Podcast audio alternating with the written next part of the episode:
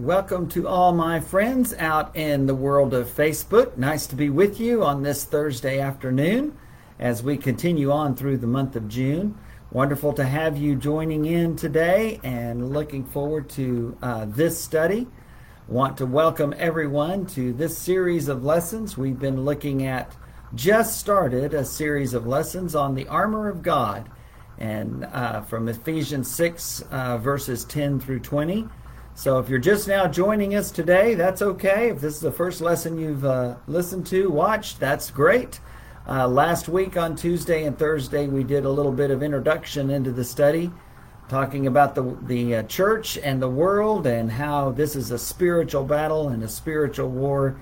And so we need spiritual armor for that. The panoply of God, as we sing, as we discussed last, just a couple of days ago on Tuesday. This week's lessons surround that great statement in Ephesians 6 as he begins getting specific about the armor of God. Paul writes and tells us that we have the belt of truth buckled around our waist. And that belt of truth, as we said on Tuesday, is one of the primary things that we need to have. In fact, everything's attached to it. It holds it all together. And the belt of truth, that truth being the Word of God. So we recognize and know that is exactly what we focus on as we try to live our lives faithful to the Lord. And that is being obedient to His Word, the truth, using that belt of truth. Nice to see my cousins, Gail and Keith, signing in. My dear friends, Larry and Lynn, signing in. And Logan, too. Logan, hey, how's it going, man?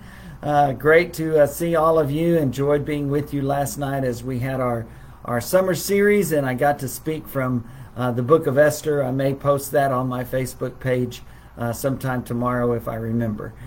But it's great to have everyone joining in. Looking forward to this lesson today. But as we kind of begin, let's look at think about some of the scripture passages that we mentioned last week. We mentioned on Tuesday. We're speaking this week on the belt of truth, and of course the truth is the important part of that. And looking at several passages of Scripture from the Gospel of John as we think about that belt of truth from Ephesians 6 verse 14 and what the truth really is. And we answered the question that the truth is the Word of God. And we looked at several passages of Scripture from the book of John, beginning in chapter 1. A couple of times in John 1, Jesus is spoken of as coming and revealing and being filled with grace and truth. Not one or the other, but both. Certainly the truth is found in Jesus Christ and His Word. And He says that in John 8, verses 31 and 32. When He says, if you hold to my teaching, then you're my disciples, then you will know the truth, and the truth will set you free. Well, that truth is the teaching of Jesus Christ, the teaching of God's Word, the Bible. In John 12, Jesus makes a great statement in verses 47 and 48 as He says, I didn't come to condemn the world, I came to save it. That's what He says in John 3. In John 12, He says, the one who rejects me has a judge for them, and that is the very words that I have spoken will condemn them in the last day, Jesus says in John 12. In John 17, He prays as He's praying to the Father shortly before His crucifixion. He asks the Father to sanctify His disciples through the truth, and then He says, your word is truth. It's clear that in Jesus' mind, the Word of God is the truth that He's talking about. And in that interaction with Pilate, so interesting as Jesus appears before Pilate towards the end of the Gospel of John. Pilate asks, Jesus tells him, the ones who are of the truth will hear my voice and they will heed my words. And Pilate just kind of, as a politician of the day in first century Rome, you can see him throwing up his hands and just saying, what is truth? And Scripture answers that question. The truth is the Word of God. So much so that Jesus says in John 14, verse 6, I am the way and the truth and the life. No one comes to the Father except through me. How important is the truth of God's word? Well, that's what Jesus says, that it is the only way to the Father. The psalmist delighted in God's word. Oh, how I love your law, the psalmist says in Psalm 119. And so with that in mind, I want us to, as we go through these lessons, my plan anyway, we'll see if it happens every week, but my plan is to discuss one part of that armor that Paul mentions in Ephesians 6 on Tuesday, and then on Thursday to kind of give a case study of that, to flesh it out a bit and to give us a subject, an example of somebody who lived that out in their lives. And this week we're going to be looking at the man Ezra, E-Z-R-A. And so you may want to be turning to Ezra chapter 7.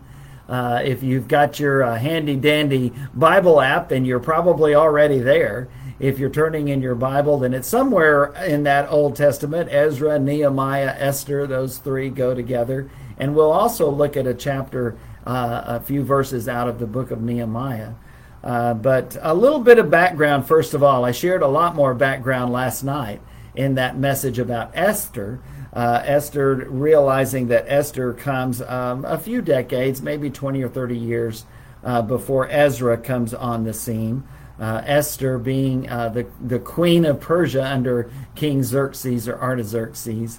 But Ezra comes along around 457, 458 BC. And we remember the exile that God's people were on, the Israelites, the northern kingdom taken into captivity in the 8th century BC by the Assyrians, the southern kingdom of Judah and its capital Jerusalem taken off, destroyed into, taken off into captivity in 586 BC after two or three stages of that exile. But finally, the walls breached, the temple, the wonderful, beautiful, grand temple of Solomon destroyed, and the people taken into captivity in 586 BC. And in the words of Jeremiah, it's going to be 70 years. And he writes that letter to the exiles in Second Chronicles, and he tells them, hey, get comfortable, buy some land, plant a garden, realize you're going to be there a while, and pray for the city where you are, that God would bless it, because that'll go better for you. And just as a friend of ours, a dear friend, would constantly remind us when we were in North Carolina, bloom where you're planted. And so they did. But then King Cyrus and the Medes and the Persians took over, and King Cyrus's edict comes out in the book of Ezra. Ezra records that. But King Cyrus says anyone who wants to go back to the land of the Jews and rebuild, you're welcome to do that. And later a king would come along and would grant Ezra the opportunity to go back and check and see how things were going. And Ezra is a priest, and so when he goes back, he's going to be focusing on how the people were living according to the law of God, according to God's word, according to the commandments that Moses had given and the words of the prophets that had been received. And so Ezra as a priest is going to be very committed to taking a look and how faithfully people were living and how their spiritual walk was going. And as we look to Ezra chapter 7, very quickly we see a man who is very committed to the Word of God, very committed to having that belt of truth buckled around his own ways.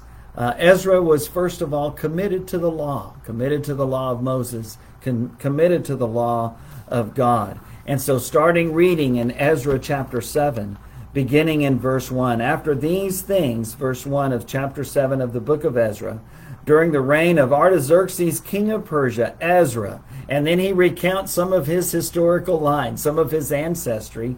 And as you'll notice in those few verses, he goes all the way back to Aaron, the brother of Moses, the very first high priest. The first priest. So Ezra is, even in spite of the exile, they kept their records. And Ezra traces his lineage all the way back to Aaron as being the priestly tribe. So Ezra is definitely a priest. And then he continues on in verse 6. This Ezra came up from Babylon. He was a preacher. He was a teacher well versed in the law of Moses, which the Lord, the God of Israel, had given. The king had granted him everything he asked, for the hand of the Lord his God was on him. Some of the Israelites, including priests, Levites, musicians, gatekeepers, and temple servants, also came up to Jerusalem in the 7th year of King Artaxerxes. Ezra, verse 8, arrived in Jerusalem in the 5th month of the 7th year of the king. He had begun his journey from Babylon on the 1st day of the 1st month, and he arrived in Jerusalem on the 1st day of the 5th month, for the gracious hand of his God was on him. We'll read a little bit more about that, but one of the things that Ezra firmly believed is that God would be the one who would bless him on this trip. And so they prayed and they fasted and they sought God's blessing, not just the king's blessing, although Artaxerxes was gracious in providing them permission to go and allowing them to do that exact thing. And Ezra finally gets there around 458, 457 BC, and is able to observe the people there. But one of the great verses in Scripture is in Ezra 7, verse 10. And it describes Ezra as he describes himself. This is what he says in verse 10 of Ezra 7.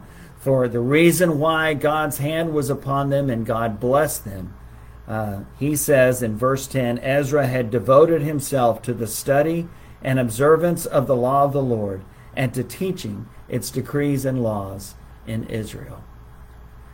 And remember, Ezra, for the most part of his life, had done that in exile in Babylon. But here he describes himself, and he gives us a window into how committed this man was to the Word of God, to the truth of God, how tightly that belt of truth was fitted around his waist. He had devoted himself, first of all, to the study of the law of the Lord. Obviously, that's where it starts. And then the second step is to personally obey it. He had devoted himself, was committed to the study of God's Word. And then thirdly, he says that he was devoted to teaching its decrees and laws in Israel. What a great outline. If you're looking for a 3-point outline for a short Devo or a Bible class or a lesson or something, there it is. The study of God's law, the personal study of the Word of God, the personal obedience, living it first, and then thirdly, sharing it, teaching it with others. If that could only be said of all of us. Ezra describes himself in that way that I wish and I pray and I hope that certainly described of me, but is described of every Christian, every disciple of Jesus Christ, devoted to the study of God's Word, to the obedience of God's Word personally, and to the teaching of God's Word. What a great statement. Ezra 7:10, an amazing verse, a wonderful verse. And then in verses 11 and following, Ezra describes a little bit about the letter from the king granting him permission and encouraging them to take the resources that they need. And in verse 14, he says this in Ezra chapter 7. You are sent by the king and his 7 advisors to inquire about Judah and Jerusalem with regard to the law of your God, which is in your hand. What a great statement from a pagan ruler, just like his predecessor, King Cyrus, had been very gracious in sending the Israelites back to their homeland. That was his practice when he came into power, unlike the Assyrians and the Babylonians who exiled people away from their homeland. King Cyrus felt that they would be better servants if he granted them permission to go back to their own land and to build it up and to continue to serve under the king. And that's obviously Artaxerxes' rule. And Ezra had found favor in the king's eyes, and he granted Ezra and all who would gather with him. And he took with him some priests and some Levites and some others to maintain the worship of the Lord. We see others going back, for example, Zerubbabel, who was a descendant of King David, and Joshua, the priest at Zerubbabel's time, long before Ezra. They went back to rebuild the temple, and they did. They did, but Ezra goes back to rebuild the worship, to rebuild the faithful living of the people who were back in the land of Israel. And then we skip down to verses 27 and 28, and Ezra gives this praise to the Lord. Praise be to the Lord, the God of our ancestors, Ezra 7, verse 27, who has put it into the king's heart to bring honor to the house of the Lord in Jerusalem in this way, and who has extended his good favor to me before the king and his advisers and all the king's powerful officials. Because the hand of the Lord my God was on me, I took courage and gathered leaders from Israel to go up with me. And so from here, he's going to do exactly that. He's going to put the word out and gather a group that would go back with him, a group of leaders, a group of priests, and ultimately Levites as well. Remember, the Levites are the descendants of Levi, Abraham, Isaac, and Jacob. And Jacob had the 12 sons and a daughter. And one of those sons was Judah, through whom the royal line would flow through King David. And then ultimately the Messiah, Jesus of Nazareth, would be descended from Judah. But Judah's brother was Levi. And Levi was the priestly tribe. The Levites were the ones who took care of the tabernacle. And then ultimately a descendant of Levi, Aaron, the brother of Moses, would be called out to be the priestly tribe. And so Aaron and his descendants were the priests, and Ezra was one of those. And so we read in Ezra chapter 8, beginning at verse 21. The group that Ezra had gathered were meeting by a canal, and they were getting ready to leave on their journey. Ezra 8, verse 21. There by the Ahava canal I proclaimed a fast, so that we might humble ourselves before our God and ask him for a safe journey for us and our children with all our possessions. I was ashamed to ask the king for soldiers and horsemen to protect us from the enemies on the road, because we had told the king, the gracious hand of our God is on everyone who looks to him, but his great anger is against all who forsake him. So we fasted and petitioned our God about this, and he answered our prayer. Another insight into this man, Ezra, man of the truth. He had told his king, I'd like to go back. I want to restore some of the worship, and I want to take a group with me, and my God will bless me, and my God will protect us. And the king said, okay, go and take the resources that you need. And now Ezra is getting ready to leave, and he says, I couldn't bear to go before the king and say, could we get some protection? He said, because of everything I've said, I believe that the Lord will protect us and the Lord will bless us. And so instead of going to the king and asking for that, Ezra says he called on all who had gathered there, getting ready to leave, to pray and fast and asked the Lord's blessing before they left. And sure enough, the Lord was with them. In verses 31 and 32 of Ezra 8, it says, on the 12th day of the first month, we set out from the Ahava Canal to go to Jerusalem. The hand of our God was on us, and he protected us from enemies and bandits along the way. So we arrived in Jerusalem, where we rested 3 days. God answered their prayers. Ezra was a man of the truth. He trusted God completely. He devoted himself to studying and obeying and teaching God's word and God's law. And so now God heard his prayers and heard the prayers of those in their group and gave them that safe journey that they had asked for. What a wonderful thing. And then in the chapters that follow, in chapters 9 and 10, Ezra goes around and he sees what's going on with the Israelites that are back there in the land of Israel. And he doesn't like what he sees because many of them had forsaken that call in the Old Testament to keep that ancestry line pure, to not intermarry with the people of the land, because God was so concerned that the people would allow some of their gods and some of their worship to come into the people of God and the people of Israel. And yet those there who had returned from exile already before Ezra had intermarried with the nations around them. And so Ezra calls them out on it. And the people confess their sins in chapter 10, the sin of intermarriage with their pagan spouses. And so Ezra is able to bring about great reforms and great repentance on the part of the people that had returned already.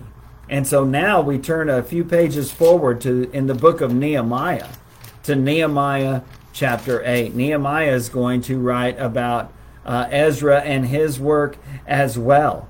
Nehemiah comes and rebuilds the walls, supervises that work about 10 years or so after Ezra had returned to the promise, to the land of Israel. And so Nehemiah talks about this important man who was a priest of God and came to reignite the passion and the devotion for the law of the Lord. And so we read in Nehemiah chapter 8, beginning at verse 1. All the people came together as one in the square before the water gate. They told Ezra, the teacher of the law, which is another word for a scribe, Ezra obviously a priest, to bring out the book of the law of Moses, which the Lord had commanded for Israel. Verse 2 of Nehemiah 8. So on the first day of the seventh month, Ezra the priest brought the law before the assembly, which was made up of men and women and all who were able to understand. He read it aloud from daybreak till noon as he faced the square before the water gate in the presence of men, women, and others who could understand, and all the people listened attentively to the book of the law. Remember, Nehemiah had returned much earlier and had supervised the completion of the temple around 516 BC. And so now we're 70 or so years later, and the people have already left reading and studying and living obediently to the word of the law. And so Ezra reads from it. Verse 4 of Nehemiah 8. Ezra, the teacher of the law, stood on a high wooden platform built for the occasion. Beside him on his right stood Mattithiah, Shema, Aniah, Uriah, Hilkiah, and Messiah. And on his left were Pedaiah, Mishael, Malchijah, Hashem, Hashbadah, Zechariah, and Meshullam. All these priests and Levites that had come with Ezra. Verse 5, Ezra opened the book. All the people could see him because he was standing above them on that platform. And as he opened it, the people all stood up. What a time of great reverence for the word and law of God. Verse 6, Ezra praised the Lord, the great God, and all the people lifted their hands and responded, Amen, Amen. Then they bowed down and worshiped the Lord with their faces to the ground. The Levites, and they're named there in Nehemiah 8 verse 7, instructed the people in the law while the people were standing there. They read from the book of the law of God, making it clear and giving the meaning so that the people understood what was being read. What a great scene. You have Ezra reading the book of the law, and you have other Levites around them in explaining some of those things as the people are hearing it read, wondering what it might mean and how it applies to them. That's exactly what they were doing. Just like today in our Bible classes and in our sermons and in other opportunities, we talk about the word of the Lord and how it applies and what it means for us. What a wonderful, wonderful thing. Then Nehemiah the governor, verse 9, Ezra the priest and teacher of the law and the Levites who were instructing the people said to them all, This day is holy to the Lord your God. Do not mourn or weep, for all the people had been weeping as they listened to the words of the law. That's what happens when you have an open heart and you hear the word of God taught or read and you realize your life has fallen far short of what you're hearing. And that's what Ezra found there in the land of the Jews, in their homeland. But the people had soft hearts. And they heard that word and they heard that teaching explained, and they recognized, just like those on the day of Pentecost, they were cut to the heart. And they were mourning and weeping. And Nehemiah and Ezra tell them, no, let's have none of that. This is a great day. This is a day where we're back in our homeland. This is a day where we're reviewing and revisiting and recommitting to the law of God. And so Nehemiah tells them in verse 10, Go and enjoy choice food and sweet drinks. Send some to those who have nothing prepared. This day is holy to our Lord. Do not grieve, for the joy of the Lord is your strength. Nehemiah 8, at the end of verse 10, the joy of the Lord is your strength. What a great statement that Nehemiah makes on this very special day. The Levites calmed all the people, saying, "Be still, for this is a holy day. Do not grieve." Then all the people went away to eat and drink, to send portions of food, and to celebrate with great joy, because they now understood the words that had been made known to them. What a great celebration. What a wonderful moment in Israel's history. They had gone back. They had rebuilt the temple.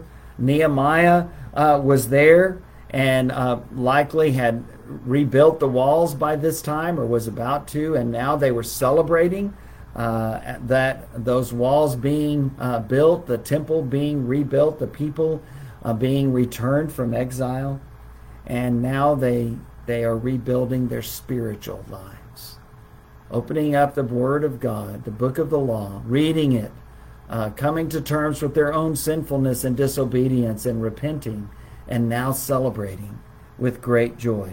As they continue reading, they realize that it's the time, in the verses that follow, it's the time for one of the great festivals of the Jews, the festival, the Feast of the Booths or Tabernacles. It's the feast that Jesus goes to Jerusalem in John chapter 7 to observe. He goes after his brothers had taunted him into trying to get him to go, and he refused. But then after they left, he did go, and he taught in John 7. And so it's a great, great moment as the Jews again recommit themselves to being obedient to the word and will of God. And as they're reading, they realize, hey, we should be observing this feast, this festival. It's one of the most important parts of our year. And so we realize three great feast times: the Feast of Unleavened Bread, celebrating the Passover; the Feast of the Harvest, which is the Pentecost feast, 50 days after the Passover; and then this one, the Feast of Booths, the Feast of Tabernacles, remembering that time when the people were in the wilderness and had no permanent dwelling, and yet God took care of them. What a great time, a wonderful time of celebrating the great blessings that God had given them. They had been returned to their land. They had rebuilt the temple. They had rebuilt the walls under Nehemiah, and now they were rebuilding the worship and obedience to the Lord. Great, great moment. Great, great time. But as we close this study today, I want us to go back to that great verse of Ezra, chapter 7, verse 10. Ezra, the man of truth, a man completely committed to God and to being obedient and living according to God's word. These words again in Ezra 7, verse 10, "For Ezra had devoted himself to the study of the law of the Lord, to the observance of the law of the Lord, and to teaching its decrees and laws in Israel." Let us all be devoted. Let us all have that belt of truth buckled around our waist. And let us all join Ezra in being devoted to God's word, to studying God's word, to living obediently, to obeying God's word ourselves, and to teaching it and sharing God's word with others. Amen.